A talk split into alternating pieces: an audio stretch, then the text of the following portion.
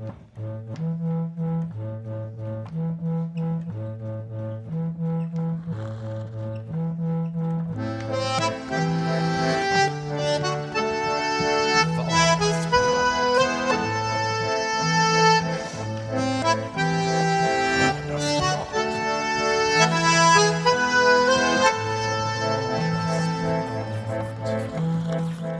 Bjudit in fotbollstränaren Pelle Olsson för att prata om ledarskap. Jag hoppas också hinna komma in på andra ämnen som fotbollen idag, bildning och 4-4-2. Välkommen till Vardagsprat, en del av ABF Agera. ABF Gästrikebygdens digitala scen för folkbildning och kultur. Jag heter Reine Löv.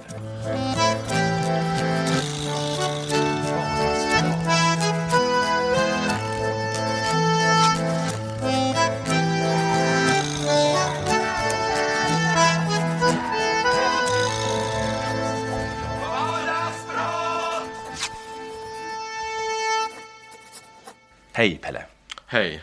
Är du Pelle överallt eller är det Per ibland? Per är hos eh, mina... När jag växte upp i Skutskär så var det Per. Sen Okej. under åren i fotbollen så blev det mer Pelle. Men mina Ah. föräldrar säger Per. Mina släktingar säger Per. Ja. Men du, vi hade ju, det är egentligen två eh, poddar i rad som vi har en eh, Skutskärsgäst. Eh, Bengt Söderhäll var här. Vet du vem det är eller? Mycket väl. Du vet det? Ja, ja. Han... Eh, jag har många, många del, eller kopplingar till honom. Jag, jag spelar bandy ihop med honom. Ah. Ja, han i slutet av sin karriär och jag då när jag kom upp i, i A-laget Skutskär i slutet på 70-talet. Eh, hans fru Kristina var min eh, klassförståndare på högstadiet. Okej. Så när vi var på skolresa i nian till Kreta, det var en resa i juni, så var Bengt med som, eh, och Bengt och Kristina var våra vuxna man säger, som var på resan. Så att, träffade honom för ett tag sedan i Skutskär faktiskt. Så att jag, jag fick hans senaste, den skivan som ligger på Spotify. Just det. Ja. Ah. Ja, men den är bra tycker jag. ja. Eh, men var det bandy du började med eller var det? Nej, alltså i Skutskär så spelar man ju bandy såklart, men, men eh, jag, jag spelar hockey, bandy och fotboll. Fram till jag var 14, då slutade jag med hockey och sen spelade jag bandy fram till 1981, jag var 18. Mitt 18 år slutade jag där. Så jag spelade, jag var med i den allsvenska truppen med Skutskär 79-80. Men jag bröt foten den säsongen, så jag, jag blev aldrig alls, jag spelade sen året efter i A-laget i, i, i division 2 nedre Norrland som det hette på den tiden. Men jag blev aldrig dubbel allsvensk för att jag, jag hade nog blivit, jag hade säkert fått vara med någon match för de flesta vi åkte ur det året med eh, 79-80 och då till slut hade jag nog fått spela någon match jag tro. Men hur kom vändpunkten in till fotbollen då? Vad var det? Det var ju så att jag, jag spelade ju pa- parallellt hela tiden och det, jag, jag tyckte fotboll var roligare helt enkelt. Och så inför säsongen 81 så gick jag till, till GIF. Mm. Eller GIF Brynäs som det heter då. Men var du en sån talang direkt eller var det? Alltså jag, jag var väl en större, jag hade väl mer framgång i bandy eh, under mina unga år. Men fotbollen lockade mer. Jag var med i distriktslaget i, i fotboll, men jag var inte, jag var aldrig med på någon landslagsläger och så förrän jag kom med och spelade A-lagsfotboll i, i, i GIF Brynäs då, som det, säsongen 81 och då, då kom jag med och gjorde några juniorlandskamper. Eh, jag var med på landslagsläger i bandy innan, men, men jag gjorde aldrig några landskamper där heller. Och du har gjort, vad är det, en u i fotboll va eller? Om jag... Eh, 15 u 15? landskamper tre OS-landskamper. Jag Ah. var med i träningsmatcherna inför OS-kvalet till OS i Seoul. Ja. Det var lite speciella regler där. Man, man, reglerna då var, nu är det ju åldersbegränsat, Mm. eh, OS-fotbollen, men då var det så att man fick inte ha spelat VM-kval. Ja, det. Så det blev som ett litet B- B-landslag kan man säga. Så jag spelade tre matcher där mot eh, OSS, som de hette i, i Leningrad, som det hette då, Sankt Petersburg. Och jag var med mot Norge och eh, Tyskland också. Västtyskland då, måste det vara, 86. Eh, men jag var inte med i kvalet sen. Sen gick ju de till OS och gjorde ju bra ifrån sig i OS också. Men vad häftigt. Men jag, jag minns dig först som spelare ju. Eh, gjorde du den spelarresa som du ville? Alltså, nådde du dit du... Nej, långt ifrån. Långt ifrån. Jag, minns med trä- spelarkarriär, så att den, den tog ju slut vid 25 kan man säga. Så att jag, jag spelade ju fram till 87. Jag var ju i, i Halmstad 86, 87, flyttade hem till Gävle 88, spelade i, i Gävle eh, 88, mitt 25 år om man säger. Så, så 89, 90, 91 så gjorde jag, jag tror jag gjorde sju matcher på tre år. Mm. hade ständiga problem med mina, båda mina hälsenor. Och det gjorde att när jag kom tillbaka sen eh, 92, då var jag mest bara besviken på mig själv. Jag, jag uppfyllde inte mina egna förväntningar. Och, och hade i, i, i huvudet på något sätt blivit tränare alldeles för tidigt. Jag, jag, jag skulle fokusera mer på, på mig själv och min rehab. Och, och jag, jag, kände att jag såg fram emot att bli tränare. Men sen när man hade varit tränare något år kände man fan spelare skulle man kunna ha gjort några år till. Tränare kan man ju vara hur många år som helst, visar det sig. Så att eh, på så sätt så blev ju inte karriären, den började bra. Den var bra liksom i, i runt 20 där och när jag var med i u landslaget och så. Gick till Malmö, tuff konkurrens, var bara där ett år, gick till Halmstad. Men sen så, så började skadeproblemen runt i Halmstad kan man säga. Mm. Den där övergången, eh, jag minns själv, jag, jag landade ju som regissör eh, och det är ju också en slags ja, ledare ju. Eh, och, eh, men jag, jag, fuskade lite som skådespelare i början, men jag kände att jag redan, som du sa, att jag redan var på andra sidan, så därför kunde jag aldrig riktigt stå på alltså kom, Det kom aldrig inifrån när jag stod på scenen. Kan du känna igen det också, liksom att när man flyttar upp över fokus från, ja, så blir det fel helt enkelt? Ja, absolut. Jag tror att, att eh, som, som, som spelare så det är svårt att förstå helheten som spelare. Men, men eh, när, när du börjar tappa eh, fokuset på att förklara din egen prestation på att du tycker att helheten skulle vara på ett annat sätt som redan som spelare, då, då tror jag också prestationerna dalar. I mitt fall så var det en Alltså jag, jag min fysik, den, den, jag var alldeles för tunn och, för att, och dessutom då skulle träna i kapp så lång tid så, så var mest det som gjorde att, att det blev men när jag ser tillbaka på det, på det ändå så känner jag att jag, jag borde ha, ha eh, fokuserat lite mer på min egen eh, liksom, prestation och min egen påverkan på min, min egen tillvaro på något sätt. Men som sagt, tränaryrket lockade och det var ju framförallt när jag spelade i Malmö. Jag hade ju dels jobbat med, jag jobbade ju, spelade ju flera omgångar under Stefan Lundin eh, som jag också jobbade med ihop med som tränare som, som var inspirerande. Men jag, jobbade, jag spelade ju också i Malmö under Roy Hodgson så var ju en, en, en väldigt eh, bra tränare. Och det har ju också visat sig. Han är fortfarande aktiv i Premier League. Så det är klart att eh, han var eh, en fantastisk tränare. Och man fick en insikt i hur, hur spelet, kom, det komplexa fotbollsspelet ändå kunde planläggas på något sätt. Det, det var, det var han var ju otroligt inspirerande på så sätt. Vi ska gå in på det komplexa. Men jag har tänkt på väldigt mycket någon slags fysisk smarthet som, som både skådespelare och fotbollsspelare när jag tittar på dem. Eh, hur de kan översätta, eller det handlar kanske om ett nu eller en avspänning. Som, eh, de får en boll och de, de gör någonting av den här bollen och jag blir så imponerad. Men sen när jag ska försöka få dem att prata om att hur gjorde ni? Så finns det inte ord för det, utan det bara händer. Det där har jag alltid varit avundsjuk på. Eh, är det någonting som ni jobbar aktivt med inom fotbollen? Liksom att nå den där avspänningen, nå den här nuet? Eller någonting? Eh, ja, vi, vi jobbar inte på så sätt, i, inte nu i alla fall här i, i Sandviken jobbar vi inte med no, någon form av eh, mental träning i den, den formen av avslappningsövningar, inte kollektivt i alla fall. Det finns ju de som har, Nanne Bergstrand till exempel var ju väldigt inne på det för några ja. år sedan. Men vi har, nej, det kan jag inte säga, utan vi försöker jobba med samhandlingen så mycket som möjligt, alltså mönster, spelmönstret och, och eh, att man, man försöker sätta varandra i bra, goda positioner för att sen kunna presentera sina bästa sidor om man säger. Mm. Det är mer så vi tänker. Mm. Hur mycket är egentligen improvisation och hur mycket är tränat av det vi ser som slutprodukten i matchen? Ja, det är otroligt svårt att sätta någon procentsats eller, eller så på det, men, men fotboll är ju så otroligt komplext som vi sa. Och, och det, det, går inte, det är tusentals eh, situationer som uppstår. Och det gäller för oss att, att vara förberedda på att eh, matchbilder kan bli så olika. Nu för tiden spelar dessutom lag på väldigt många olika sätt i formationer. Eh, hur man spelar, hur mycket man, många spelare man bygger upp med och hur man, vilken formation man försvarar och så. Så det är ju, scoutingen är ju jätteviktig för oss tränare och, och sen då hinna att föra över det på spelarna så mycket som möjligt. Så när de går ut på matchen har eh, är så förberedda som de kan på vilka situationer som kommer uppstå som oftast. Men allting bygger egentligen på att vi ska hamna i för oss goda eh, situationer, både individuellt och som lag. Mm. Och därifrån så kommer ju det bygga helt på spelarens eh, både beslutsfattande och, och tekniska färdigheter som, som avgör framgången i det hela.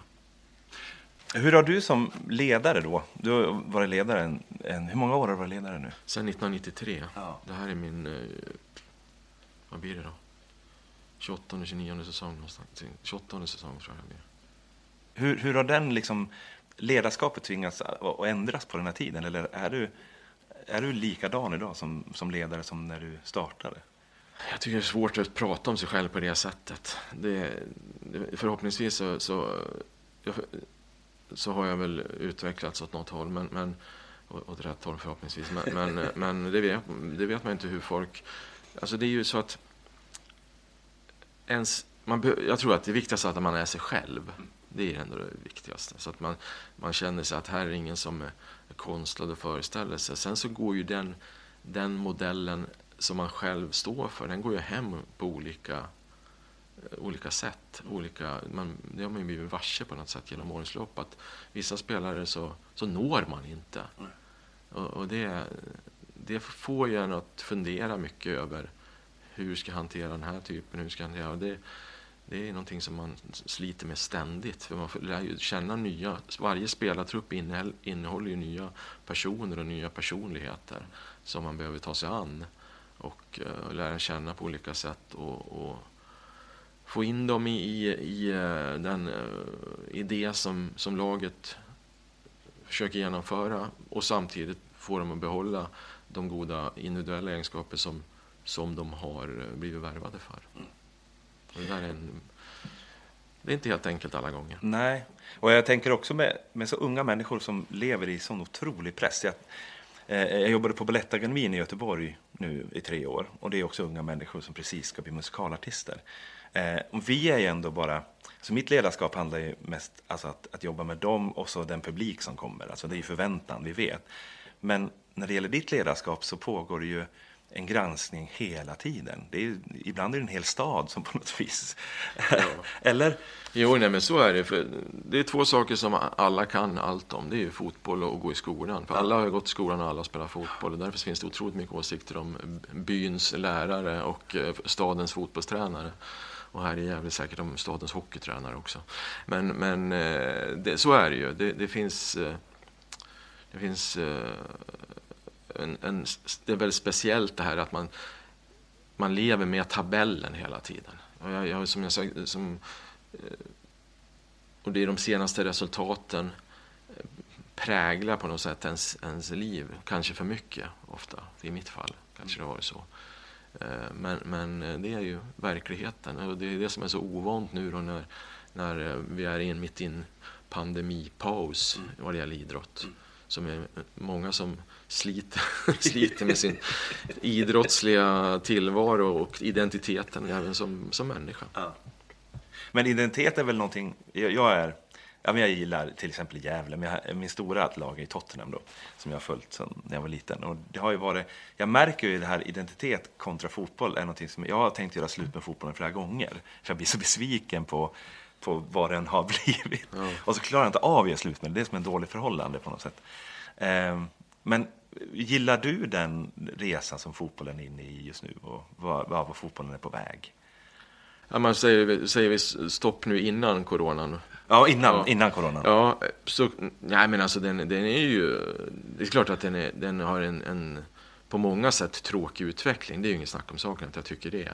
Att det är så förutsägbart vilka som kan vinna ligan. Ja. Därför som allsvenskan under 2000-talets första 10-11 år var ju unik med att det, vilket lag som helst kunde vinna, vilket lag som helst gjorde det dessutom. Alltså det var väldigt många olika lag som vann. Och det var ju någonting som gjorde att eh, intresset tog fart, de här siffrorna runt 10 000 som var helt, om jag tänker att jag spelade på 80-talet i Allsvenskan, var de siffrorna helt otänkbara. Ja, visst skulle det vara typ 500 på matcher? Så då, ja, 500 var det kanske inte, men, men det var ju, man minns ju de här allsvenska matcherna, man försökte ju med tv-sändningar och inför, där man liksom hörde, man, vilket vi kanske står inför nu igen då. Ja. Man, men det ekar runt en, en, varje spark hörs på något sätt. Eh, så det, det det finns många saker med fotbollen eh, som är, som är, tråkiga. Att, det, att det, är så, det är så sjukt mycket pengar så att det, det, är löjligt. Och det är väl pengar som kanske inte finns alla gånger heller utan det är skuldsedlar som vandrar mellan klubbarna ute i Europa. Det är en sak. Sen, sen spelarnas... Eh, liksom, det, det har ju varit mycket fokus på på hur spelarna, vad ska man säga, ute de här landslagsspelarna i fotboll när de kommer hem till landslaget och det har varit på en presskonferens, de ska, vara, de ska bara vara med ibland, de ska vara så. Och det är ju någonting som är ute i Europa, de kommer ju liksom från sina klubbars, tillgängligheten är inte eh, total, utan de är skyddade spelare, de måste vara det där för att få en, en vardag att fungera med, med träningar och, och, och logistik i sin, i sin tillvaro som fotbollsspelare. Eh, så att det, det, visst finns det saker och ting med fotbollen som är, är, är tråkig, som det finns tråkig utveckling, men det, det, det, övervägs av allt som är fantastiskt med det. Ja, det är också en Vida. fantastisk rörelse. Ja, väl, ja. Och... Jo, och de här stora matcherna med de här spelarna, som man, det är en otrolig förväntan, en otrolig... Att gå på en sån här, att åka till England på en fotbollsresa eller när man är i Spanien, passa på att se en match i La Liga. Det är en jäkla härlig, härlig atmosfär och, och nej, det, det, det, är någonting som man, man saknar. Att, och just den här tiden när tabellerna börjar liksom igång och man sitter och går runt på text-tvn och kollar vilka starter alla har fått nu så här efter två, tre omgångar. Stisse kunde ju inte hålla han skrev ju till och med en krönika om att GIF har sex poäng så att, ja. nu i helgen. Så att, eh, där ser man ju att, eh, att det längtan finns hos oss många, hos, hos oss alla som håller på med, med idrott och fotboll. Mm. Jag pratade med Bengt om det där, att, att jag alltid varit avundsjuk på er, att den här känslan av när det blir mål, alltså den är ju nästan unik väl? Ja. Jag kan inte tänka mig någon annanstans när vi förenas på det sättet nej. i, någonting, nej. i en enskild handling. Nej, jag, nej men alltså jag, jag hade när, när, jag, när jag jobbade i Djurgården så hade jag var en mediakille, Wille Bäckström, han, han fixade alltid matcherna. Jag fick inte tv-sändning utan jag fick från huvudkameran. Och då fick jag, så när, så när vi gjorde mål så huvudkameran den åkte alltid i, uppe i, i, publiken. Och då liksom blev det liksom, och så stannade precis bredvid där kameran var och där satt ju styrelsen ofta, liksom styrelsefolk som, men liksom just den glädjen som liksom bara spred sig och hur man, hur man reagerar, det är helt otroligt ja. egentligen. Det är, det är fascinerande. Uh, så att just målen i fotboll är ju, det är ju väldigt speciellt i och med att det inte blir mål så ofta. Nej. Och en annan sak som jag också var avundsjuk på som också ja, oftast landar i ändå någon kritik mot fotbollen, det är att, att läktarna fylls av så olika människor. Alltså att det finns en mötesplats för Ja, om man jämför till exempel med en teatersalong som, mm. som, så kan jag ändå känna att ja, men det här är en rätt homogen grupp. Ja. Liksom, som, och därför händer det inte så mycket konstigheter heller. Men där ni ändå lyckas locka så otroligt olika människor mm. på samma plats. Mm. Visst är det en, en otroligt häftig grej egentligen? Ja, det är det ju verkligen. Och det är ju det då som, som kanske har i England, när fotbollen har blivit mer en turistattraktion, eh, har tagit bort lite grann av det där. Att, att eh, de den gamla publiken, man säger, den som gick på fotboll på 70-talet och mer arbetarklass, mm. mer följer lag i League 2 eller kanske till och med de region, olika regionalligorna som är semiprofessionella. Mm. Det finns en väldigt stark publik, den liksom support your local team, det finns verkligen där. Eh, så det är klart att den delen har ju försvunnit lite grann och ibland så är ju stämningen, och det är därför allsvenskan är så unik, för där är ju stämningen eh, otroligt bra på många matcher. Inte på alla, men på många. Om man jämför med, kommer man på de stora arenorna så hamnar det lite grann på hur man sitter. Mm. Vilka råkar man, hamnar man med ett starkt Arsenal-gäng som har suttit ihop här på Emirates sen de byggde den, så kan man få lite stämning. Så var det nämligen när jag var där senast. Men jag har varit på några andra matcher där man märker knappt att det är publik. Utan det är bortaföljet kanske som är mest aktivt. Och det, då har det ju blivit lite konstigt. Ja, jag vågar ju knappt åka till White Hart Lane den nya, eller Tottenham nej, Stadium. Efter, nej, jag var på White Hart Lane och tyckte det var en fantastisk arena. Ja, jag har också varit där några ja. gånger. Den, den, var ju, den var ju här. Ja, otroligt. Ja. Soulman skreks av Sol Campbell gjorde sina... Ja, ja. du, eh, en annan grej är ju som jag tycker har kommit de senaste kanske 10-5 åren, där man pratar om fotboll som underhållning. Eh, och jag har känt att, men är inte, inte, kan inte fotbollen bara få vara fotboll? Alltså, för att om man pratar om det som underhållning så kommer man att kräva helt andra saker om fotbollen än vad fotbollen, fotbollens själ är. Förstår du vad jag menar med det? Ja, absolut. Jag är på din sida i den frågan. Sen så är det som, som att vara med i den här, i den här eh, på elitnivå, då får man på något sätt acceptera vissa saker.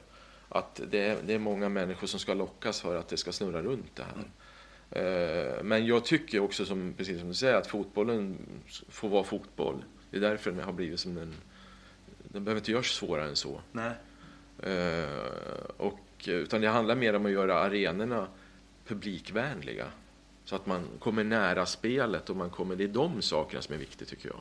Det, att det, man inte fryser ihjäl varje gång man, det blåser på matchen. Liksom som, mm. som det var på Strömvallen så var det ju väldigt känslig för den nordostliga vinden, Murmanskvinden när den kom där. Eller pelaren om man hamnar bakom. Ja, bakom en pelare. så att jag, jag menar, man, man vill ha en, man vill ha en, en en bekväm, en upplevelse som, och fan det här var inte, lite så var det på Strömvallen, när, när det var de bästa inramade matcherna, det var ju många som var där, hade en väldigt obekväm upplevelse, de stod som sill på, om Stockholmslagen kom och liksom tog upp väldigt mycket av eh, ytorna så, så då, då blir det inte så att man kommer dit igen och man känner att det, okay, det var roligt nu men det var jävla bekvämare hemma i soffan.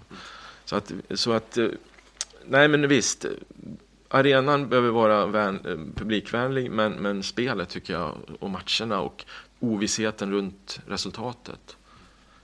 För vi som håller på med det varje dag och som lever på det, kan inte se det på, jag kan inte se det som en underhållning. Nej. Eh, om jag skulle tänka så, då, för det handlar bara om, jag värderar ju så bara efter om vi vinner eller inte. Visst, visst har också skett en förskjutning i, som jag har upptäckt bland eh, framförallt ja, med de som sitter och kommenterar och sådär. Att först var det underhållande fotboll, nu har det nästan blivit att man säger att det är bra fotboll. Alltså att, ja. Och det där tycker jag är så märkligt. Vad är bra fotboll? Ja. Liksom. Nej, men det är ju betraktarens öga såklart. Nej, men jag tycker så här att, att Alltså det går ju upp och ner det här med fotboll, hur man ser på det hela. Och eh, Barcelonas spel där, som, som nu då går i en, en dokumentär på någon av kanalerna, när de hade sin storhetsperiod så blev det ett, en måttstock. Nu är det Liverpool som, som smashar in en boll tidigt in bakom på tre hyper, eller två hypersnabba forwards och en smart forward emellan där. Och sen så, är han världens smartaste fotbollsspelare? Firmino menar du? Ja. ja, han kan nog vara det. Han, alltså, han har otroligt, otrolig förmåga liksom att sniffa upp ja. de rätta ytorna. Och sen har du, och de gör ju även på tvärsen, alltså de, de vänder spelet väldigt i kontringar kan de smälla iväg den. De har ju gjort några mål, de gjorde ju några mål den här säsongen som man, man bara kan drömma om och, och få se i vad det gäller hur snabbt det går från, från eget straffområde och ändå hinner med en vändning, men det är två, tre passningar. Man går från ena sidan till den andra ändå. Det är otroliga mål. Så att de, eh, och då blir den, det är en annan, en, mått, en annan måttstock. Så att det, det varierar det där. Mm. Var sak har sin tid. Om vi ska bara ta då, för 4-4-2 då, som du har haft som grund väl? Ja, det får man väl. Ja, svårt att... Har blivit någon slags antites till det här. Och varför är det så? Ja, jag vet inte om det är så. Jag tror det är mer i Sverige man tänker så. Okay. Om du tittar på många lag så försvaras otroligt många lag i, i two blocks of four, som man säger, mm. i England. Alltså fyra plus fyra. Mm. Det är ganska många lag som gör det. Sen har det ju blivit så att flera lag försvarar ju fem plus fyra nu. Mm.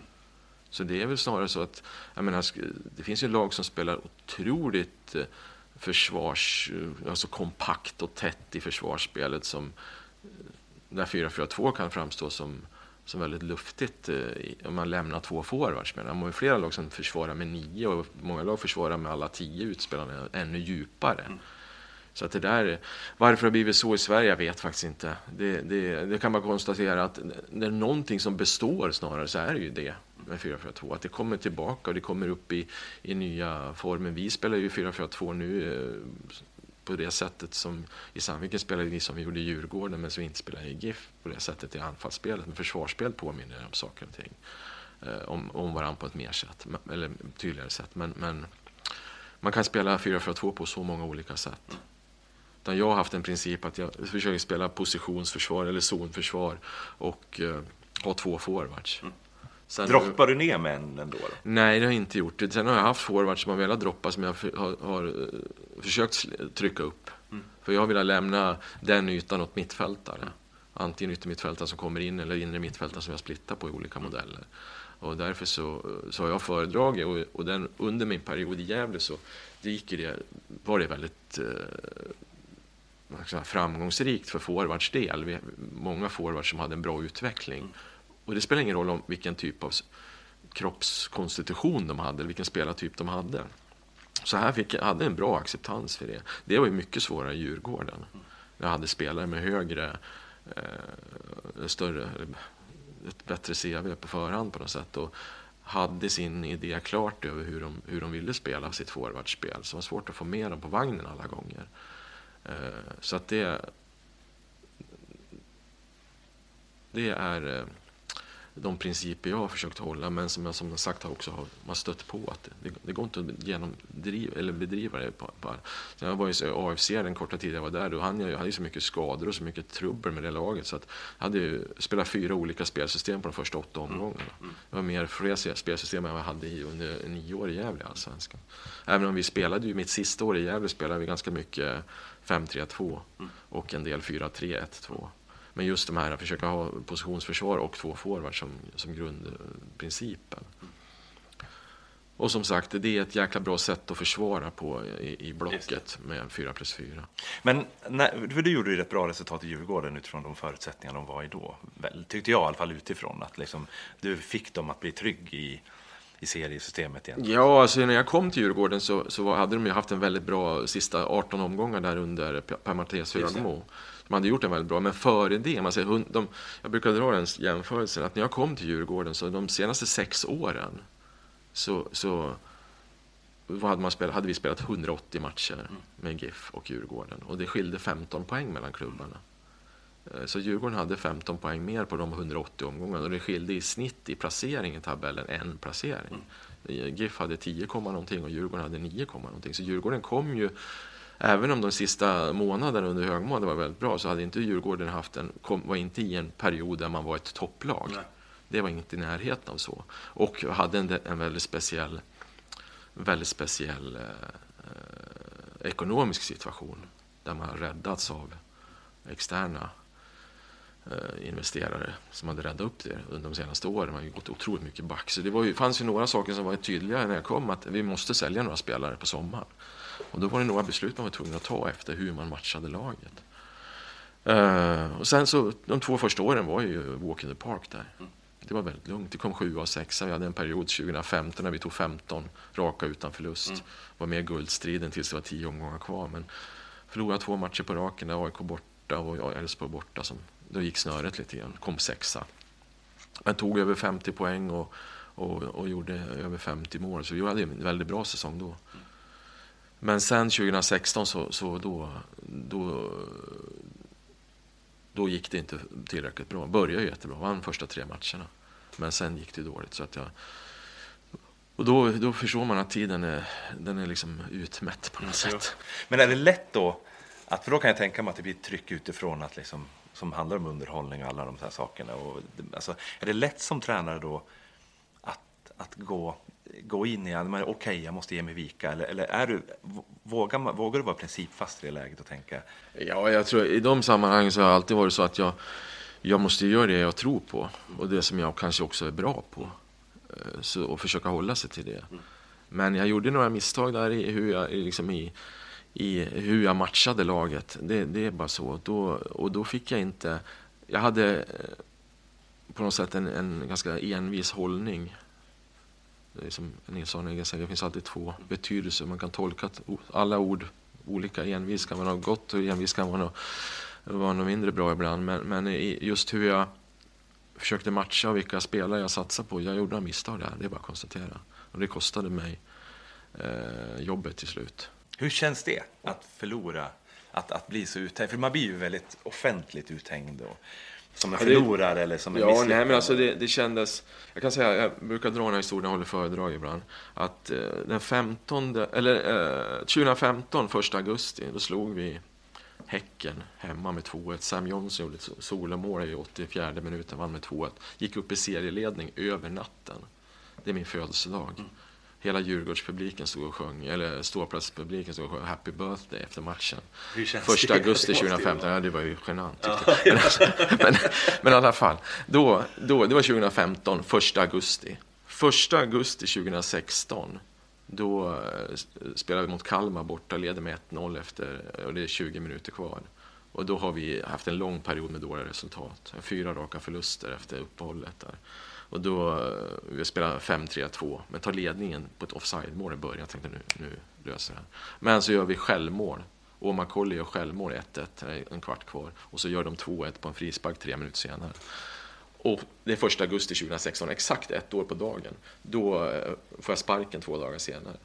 Så jag menar, det kan svänga snabbt i, i fotboll. Och då kan jag säga att när det gick dåligt på våren där, då var det jäkligt tungt. För det var en sån jäkla besvikelse. Vi hade varit så bra året innan. Vi hade, vi hade börjat väldigt bra. Tre raka segrar, slog GIF här bland annat på övertid i slutminuten. 2-1 i andra omgången.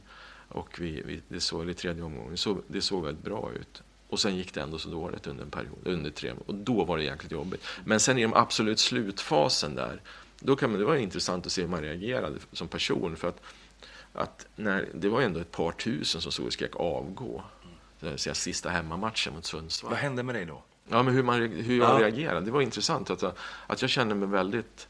Jag kände mig helt iskall i det läget. Jag var helt opåverkad. Alltså att jag, jag känner att jag, jag är beredd att, att slåss till sista blodsdroppen. Alltså, jag kände ingen flyktbenägenhet eh, överhuvudtaget. Jag fick ett råd att jag borde kanske inte sova hemma. Jag bodde på bottenvåningen där på Gärdet. Så att, eh, och sådana där, men jag, jag brydde mig aldrig om några sådana saker. Jag hade heller aldrig några sådana problem med supportrarna på det sättet, att de sökte upp mig på något sätt. Så var det aldrig i närheten av. Men det är klart att det var, det var lite speciellt. Man tänkte så här, hur, hur tänker de här nu? Det är så här 2000 vuxna män mellan 15 och 45 år som står och skriker avgå. Vad fan tänker de? Jag är ensam, tycker de inte att det är lite orättvist? Men de...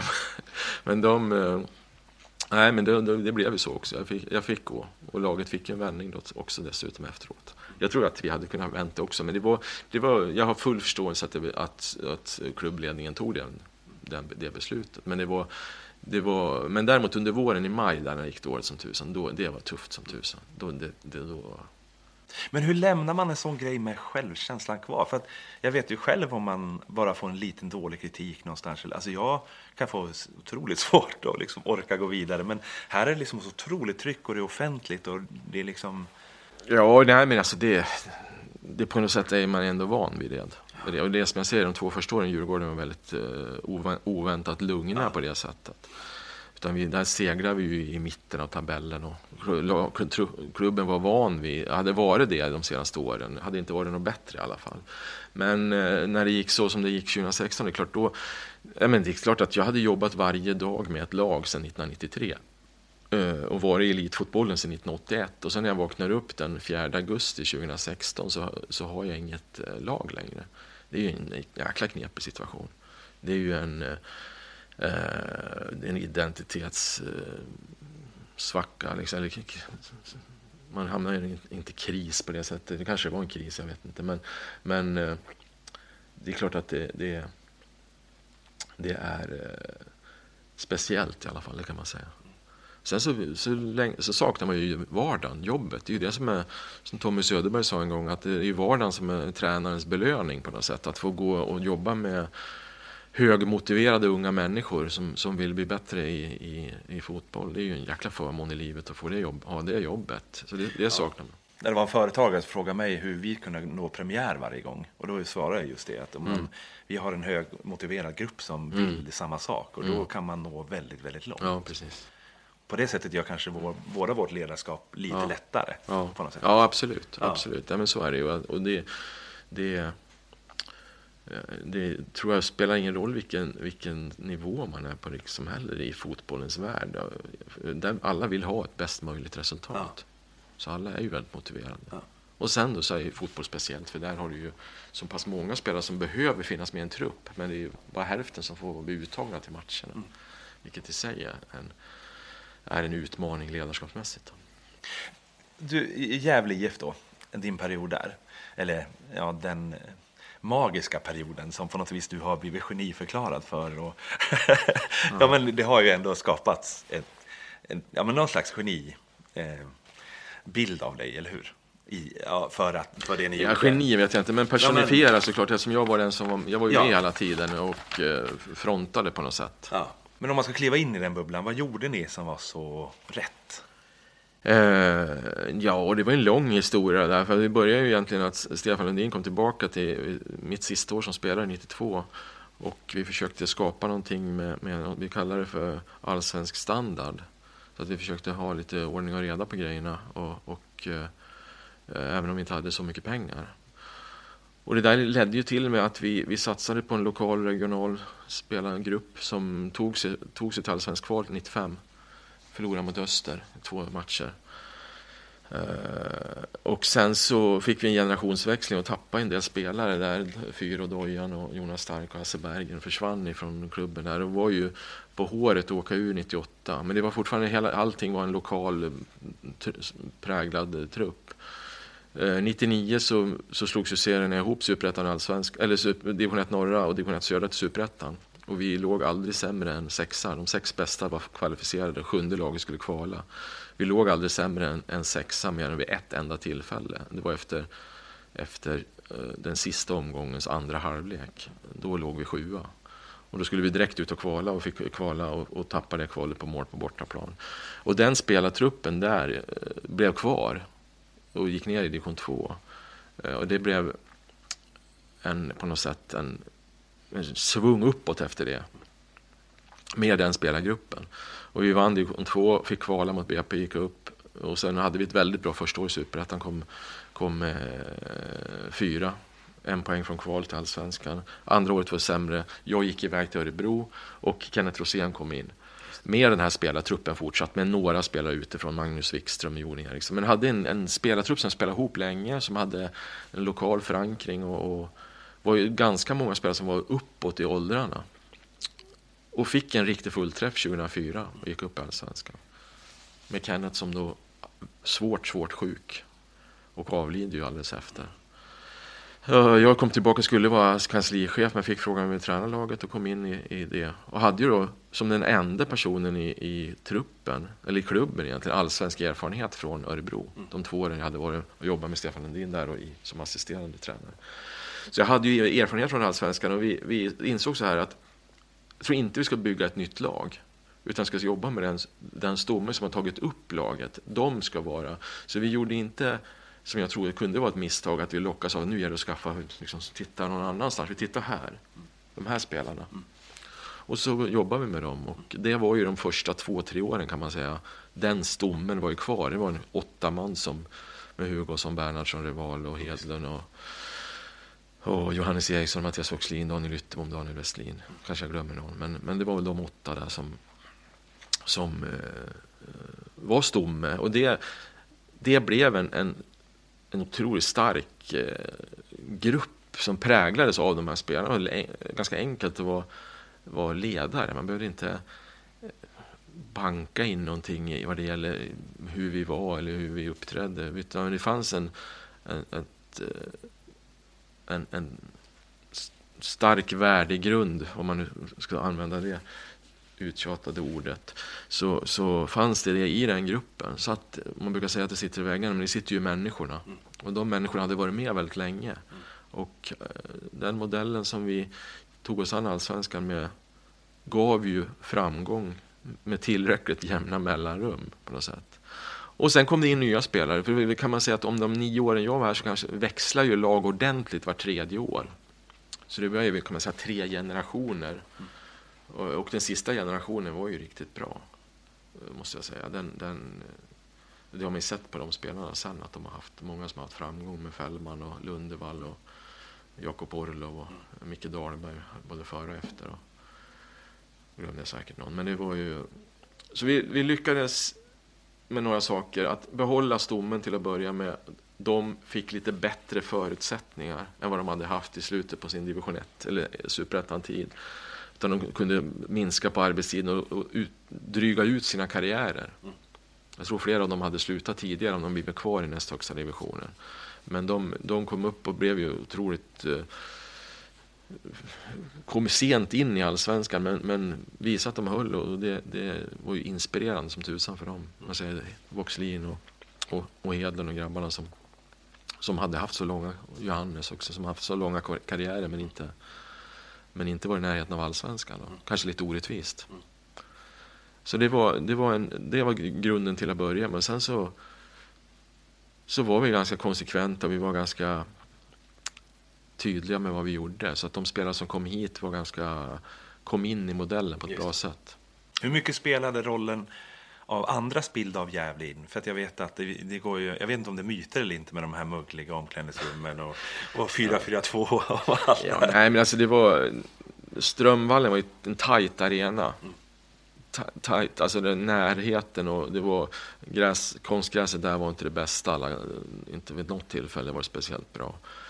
Utan det blev aldrig riktigt bra där. Och det, det gjorde att det var inte, jag tror inte de spelarna satt liksom och, och, och, och var superinspirerade i bussen eller flyget upp till, till Gävle. Utan de, de förstod att det här kanske var lite, lite eh, vad jag, lägre hur man kom ut. Men det, det förändrades ju under tiden. Mm. Att vår status höjdes och att matchen, förväntningarna, alla hade stor respekt för hur, vad det innebar. Och, och vi fick se några otroligt taktiskt noggranna motståndare och de allra, allra bästa lagen.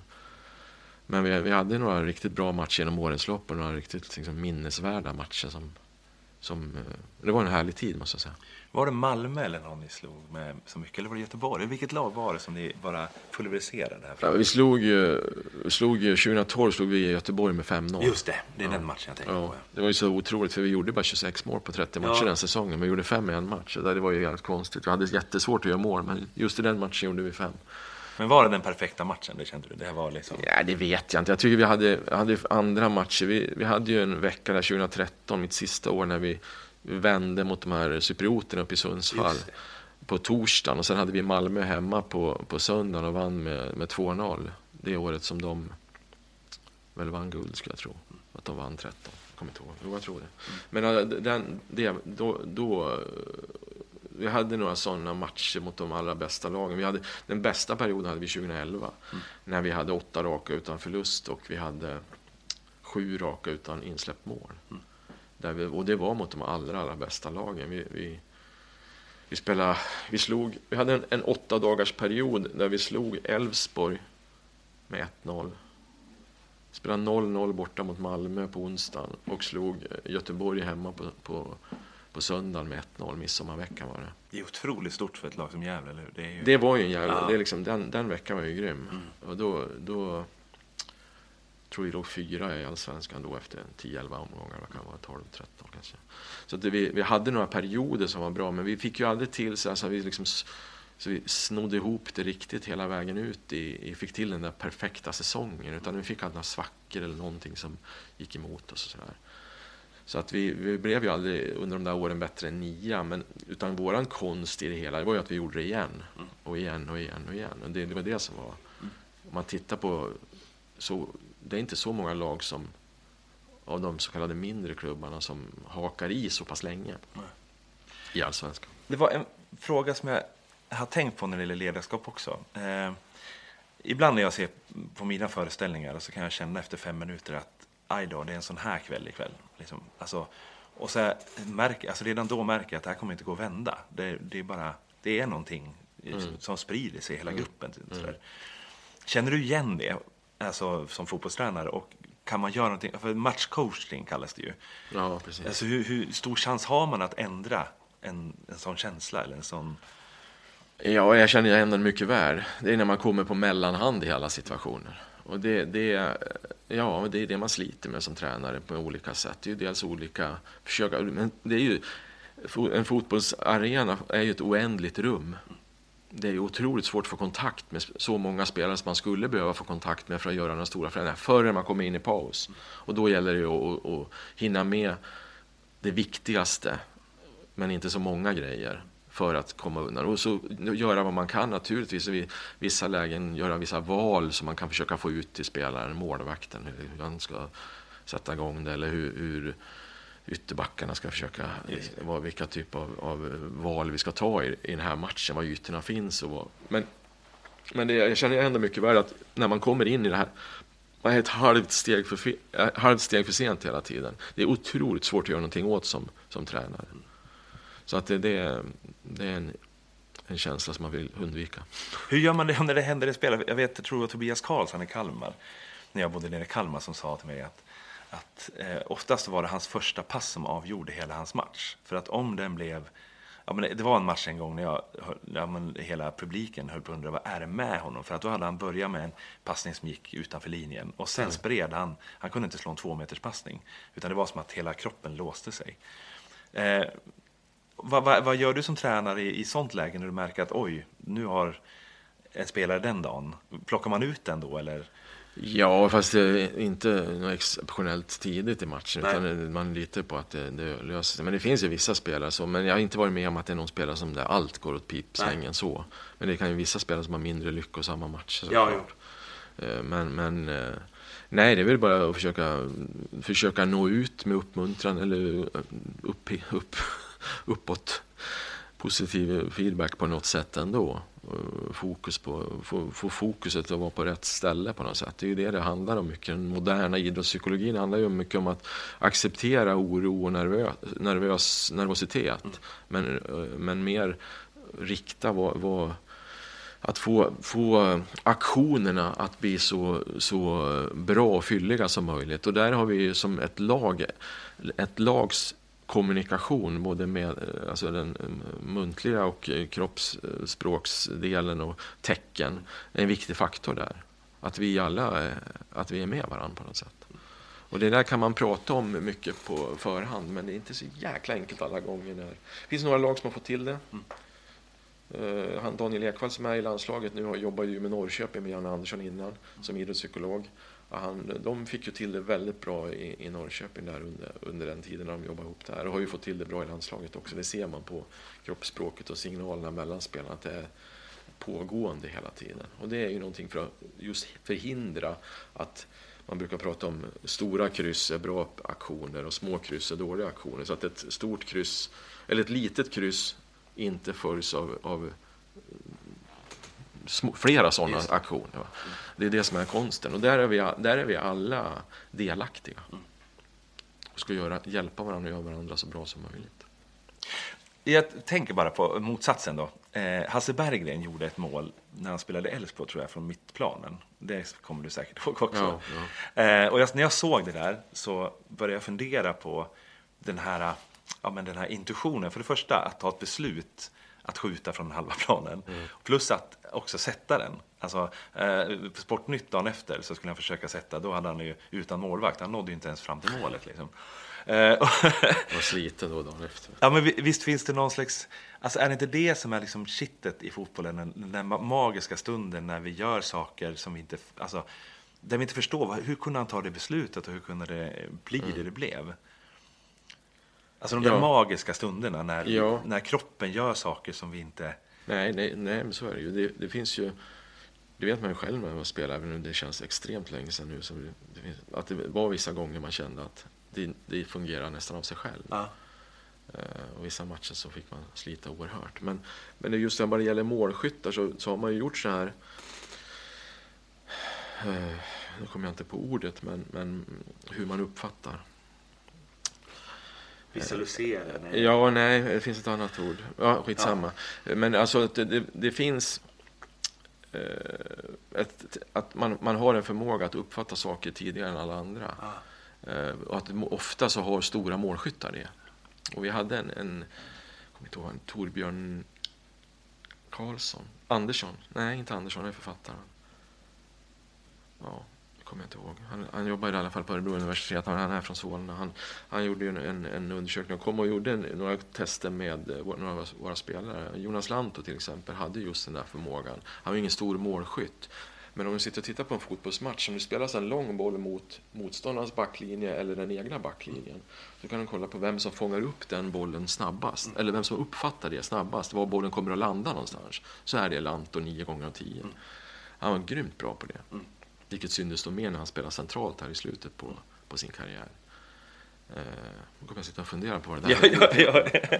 Men apropå Lanto, hur viktig är en sån spelare som kulturbärare? För han, Han blev ju så viktig tror jag va? Ja, han, jag hade ju honom mellan han var 20 eh, 2007 kom han och 2013 lämnade jag. Vad blir det? Sju år där. Så att jag hade ju mellan 20 och 27. Sen blev ju han kvar hela tiden och blev den enda som blev kvar så länge. Så, att, så han, det är klart, på slutet så blev han ju viktig på det sättet. Under mina år, då var han ju viktig för han var en jävla bra spelare.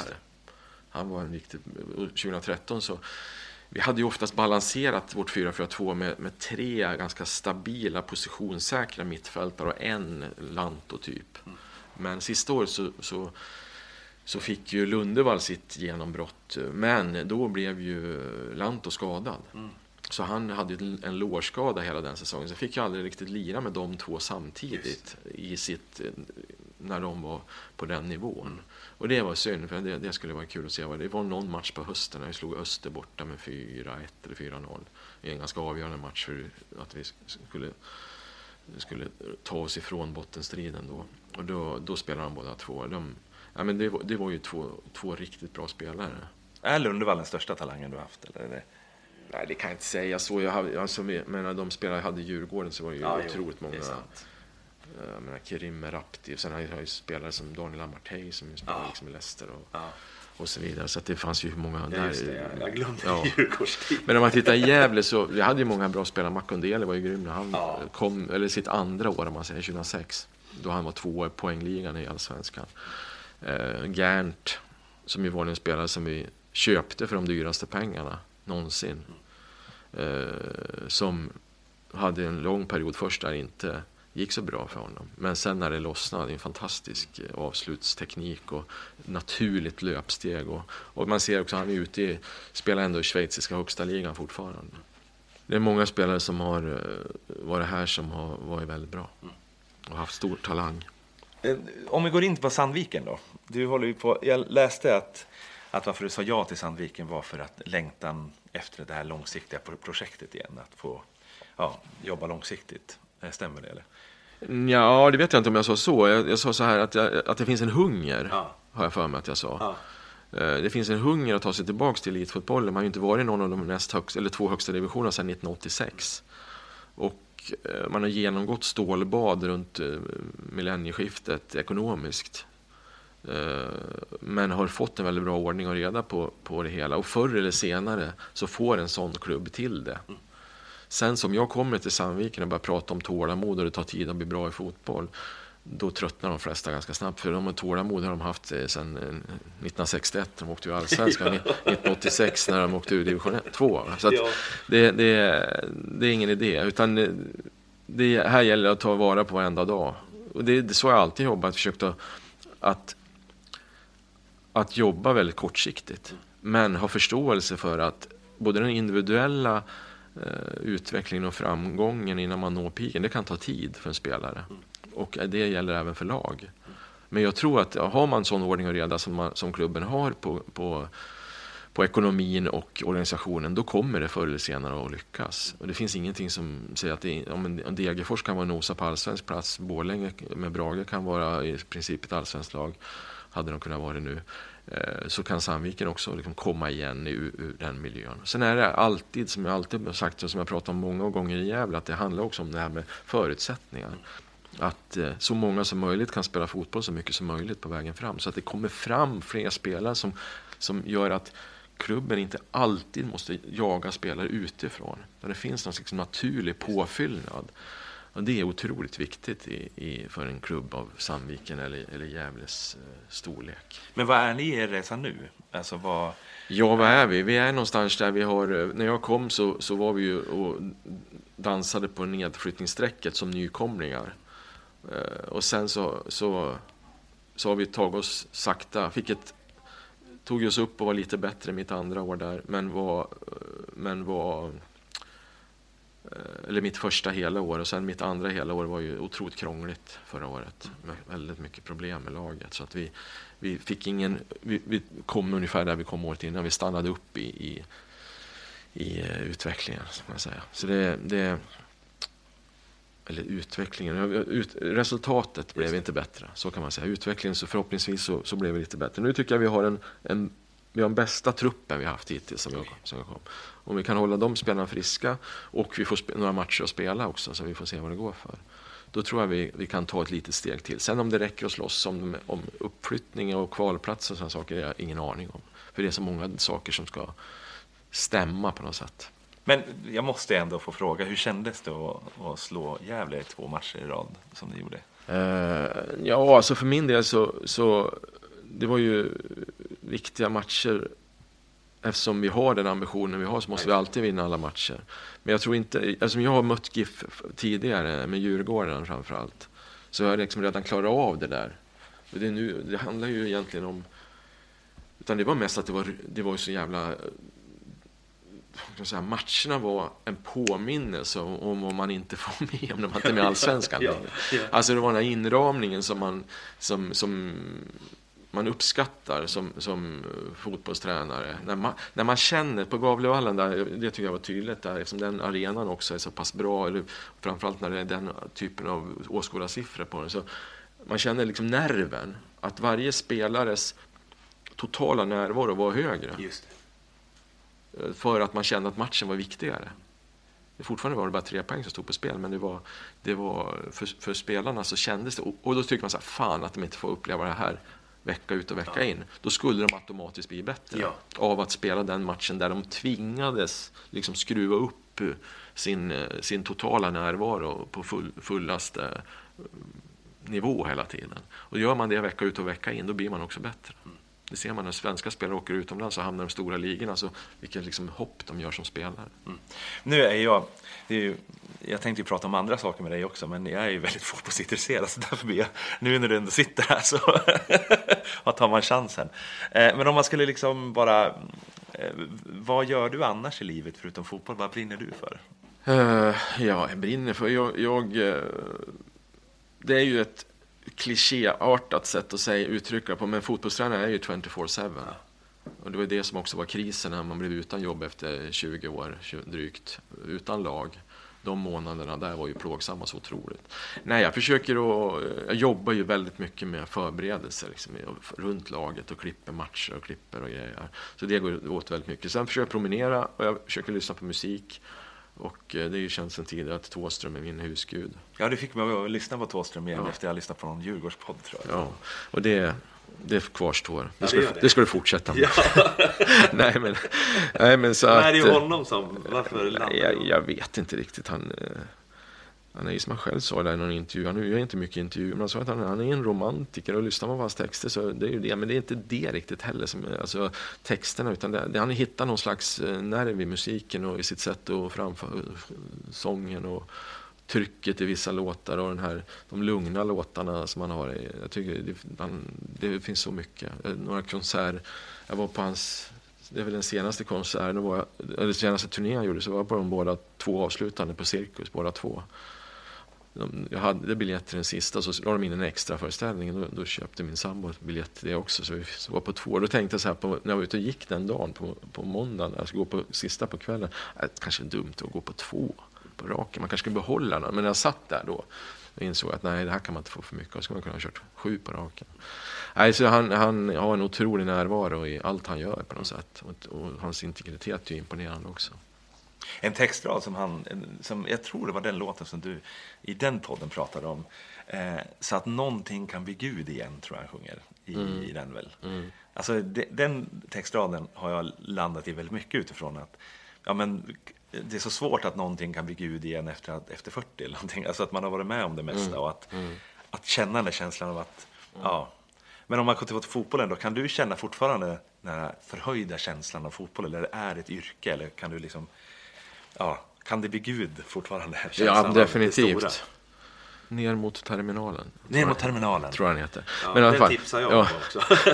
ja, nej men alltså, nej, men själv, absolut. Det är ju en otrolig, alltså jag, jag känner, eh, jag känner otrolig inspiration att få till det med laget. Alltså en otrolig känsla. När, när vi, alltså, vi hade ju en ganska färsk upplevelse här nu i början på mars mot Djurgården i, i eh, Göransson Arena när vi spelade 2-2 mot, de är regerande svenska Just mästare. Det.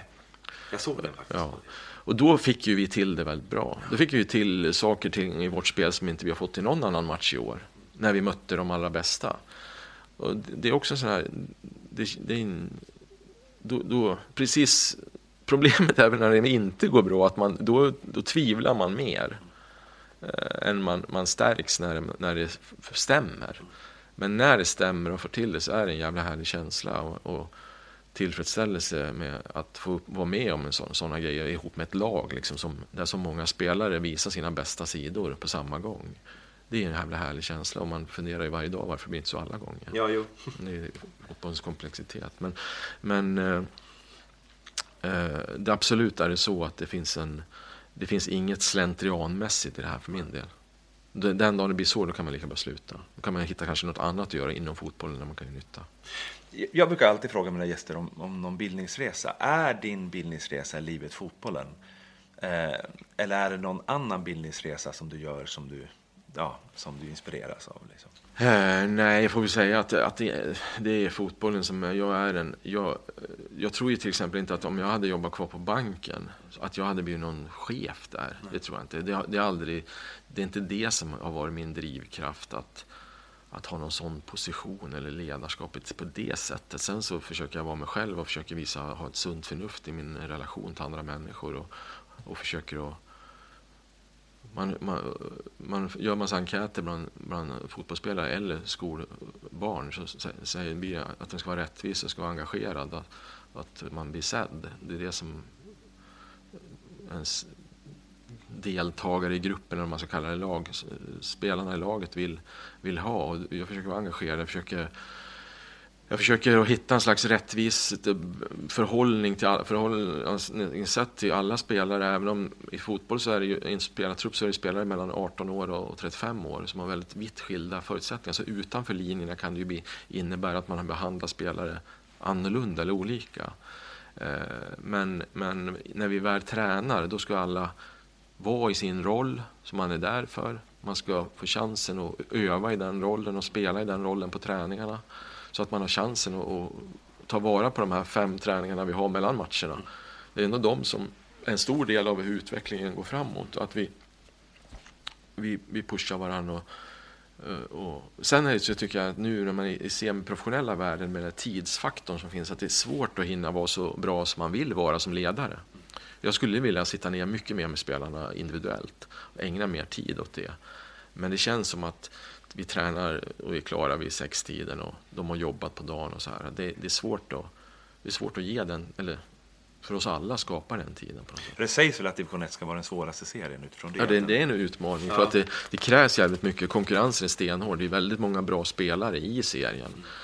Eh, och eh, men du har ändå knapra eh, resurserna är, är mindre och eh, det är tuffare tillvaro för spelarna. Och det är det jag var inne med, med GIF-spelarna där när, vi, när laget gick från, från eh, eller superettan till allsvenskan. Att med, med det fördes att man gick från en semiprofessionell tillvaro till mer professionell tillvaro. Och det gjorde att också karriärerna drygades ut. Så jag har stor respekt för alla spelarna som, som, som liksom kör vidare efter 30 i den här, på den här nivån. Eh, de är inte så jäkla många, men jag har stor respekt för de som gör det. En, en sista fråga om, om det. Eh, och eh, vi börjar också närma oss någonting som ska kanske vara ett slut. Men eh, det finns ju, alltså, fotbollen pratar man ju om som en bubbla, att, man, man, att ni lever i en egen bubbla som är väldigt, kanske inte nu i Sandviken då, för, för att det är division 1 och att de blir tvingade att ja. vara kopplade men eh, och är det en sann bild att den bubblan är så kompakt och att det är svårt att få in andra bildningsresor Eh, i den bubblan och få in andra sorts samtal? Och, alltså, eller håller det på att förändras på något sätt? Uh, ja, alltså man pratar väldigt krast liksom, utbildning. Så vår idé i Gävle, den var ju att spelarna ska ha fler ben att stå på i livet. Så vi uppmanade ju väldigt starkt att försöka kombinera med kurser på högskolan. Eh, till exempel. Och det var ju också väldigt skönt när, när flera av spelarna som slutade att de hade redan en arbetsgivare och några av de arbetena hade ju kommit till tack vare att de fick börja praktisera där i slutet på sin, de kunde kombinera det med sin fotbollskarriär. Det kändes ju väldigt bra som ledare att man att vi inte, liksom, när kontraktet, nej du får inget nytt kontrakt eller vi enades om att inte förlänga kontraktet. Så då ställdes på, på något sätt en oviss tid. Det var någon spelare som det blev så för och det kändes inte bra. Eh, men däremot så och det, nu är det ju så att när vi är i den semiprofessionella världen, hur ska en ung människa få jobb? Mm. Ja, då, då ökar den chansen otroligt mycket mer om du utbild, satsar på att utbilda dig. Så det försöker vi, vi har med det i våra individuella samtal med spelarna som vi försöker ha då och då. Att det är som en punkt hur det ser ut på den fronten. Vad har du för planer? Det här är ju väldigt brett utbildningspaket på, eller program på högskolan. Att, att verkligen ta vara på chansen. Och, och vi ser att är man fotbollsspelare och har utbildning då är det en fördel att vara fotbollsspelare för att få ett jobb. Men är du fotbollsspelare och inte har någon utbildning, då är det en nackdel att vara fotbollsspelare. För då kommer du i en yrkeskategori där, där tiderna ofta krockar med fotbollsspelandet. Det är serviceyrken och så vidare. Så att därför så, så vi försöker verkligen uppmana till att hitta spår i livet eh, på sidan om fotbollen. Och, och det kan ju vara lättare att motivera i division 1 när du inte tjänar så mycket pengar. I allsvenskan kan man tro att man man tjänar ju ganska bra, utan att man, men man blir ju inte ekonomiskt oberoende, långt ifrån. Utan, men där, det är ju så otrolig, otrolig drivkraft efter att komma ut i Europa. Mm.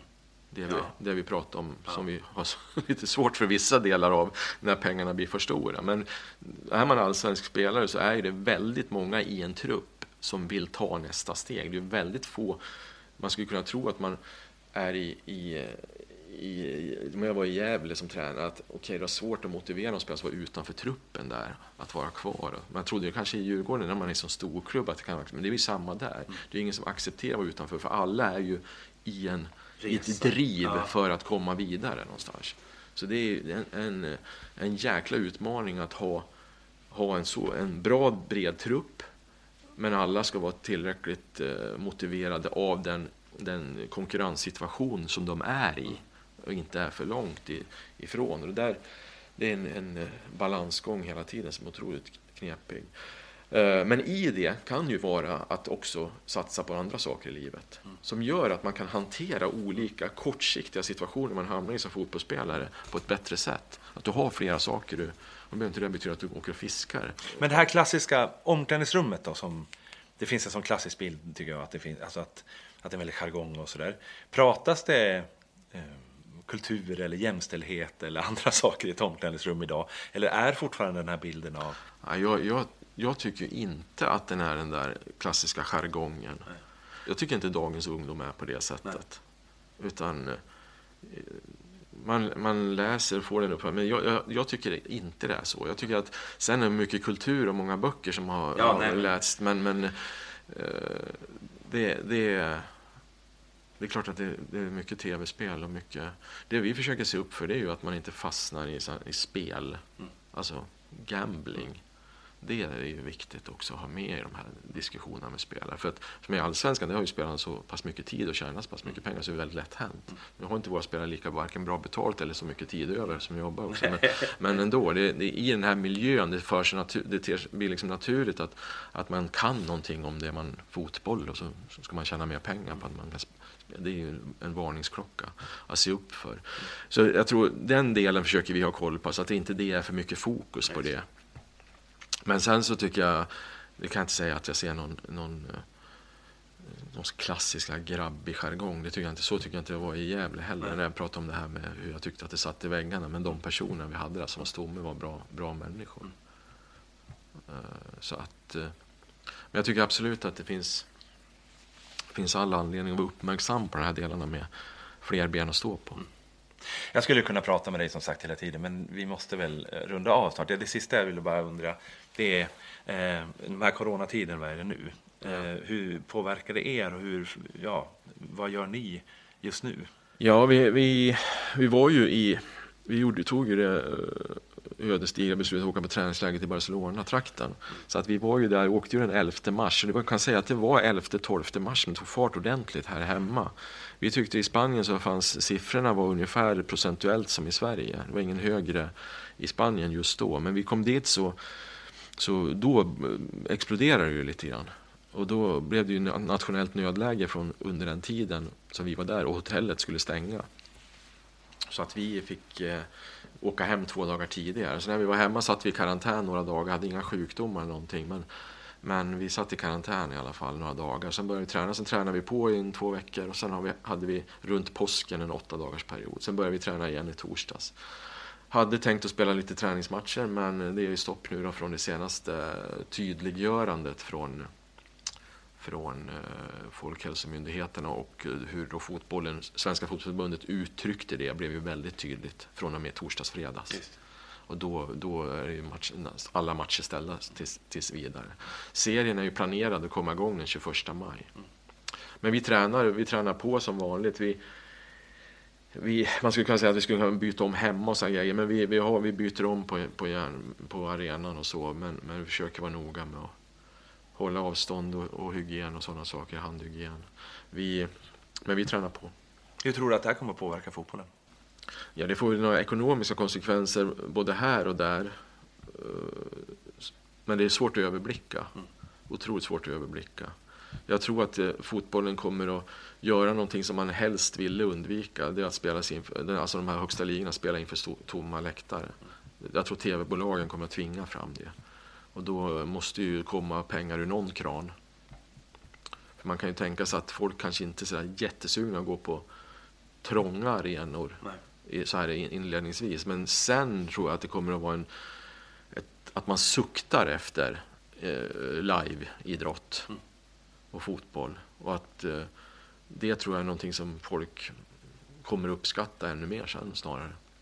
Jag hörde från Italien, om vi ska bara knyta ihop säcken, så hörde jag från Italien just nu att de har, att till och med fotbollsfansen börjar liksom frågasätta fotbollsspelarnas löner kontra sjuksköterskornas löner och, ja. och utifrån vad de gör just nu. Och, ja. Och, ja, så det kanske också är en diskussion som kommer, det vet jag Ja, i England har det ju varit grymt ja. Eh, på. Där lyckades ju en minister som stod och skulle hålla ett tal till eh, Wayne Rooney kommenterar ju det sen i sin krönika där i någon tidning i England. Att, att eh, hur kunde han när han skulle hålla ett tal om coronaläget i Storbritannien komma in på fotbollsspelarnas löner. Vad var det som i hans hjärna fick det? Han kunde, han kunde inte förstå det. Och det kan hålla jag med om å ena sidan. Sen för att om man ska, då kan man väl, man får väl ta alla, alltså det verkar sticka väldigt mycket till fotbollsspelare. Men då, popstjärnor, mycket. Jag såg att Adele hade en förmögenhet, hon skulle skilja, hennes separation där, så hade hon 2,6 miljarder i förmögenhet. Jag menar, det, det är på fler ställen. Ja, det är en samhällsfråga. en samhällsfråga som är, ja. ja. som är, som är en snedfördelning. Mm. Där, där saker och ting kan frågasättas på... Jag menar, det är, hur många procent äger 90 procent av Exakt. tillgångarna i världen? Du, du, har många, du har många samhällsekonomiska frågor och så som du kan få upp på samma, mm. samma plan, eller samma bord när du ska mm. diskutera det. Men du Pelle, tack så supermycket. Tack själv. Ja, och hej då. Hej.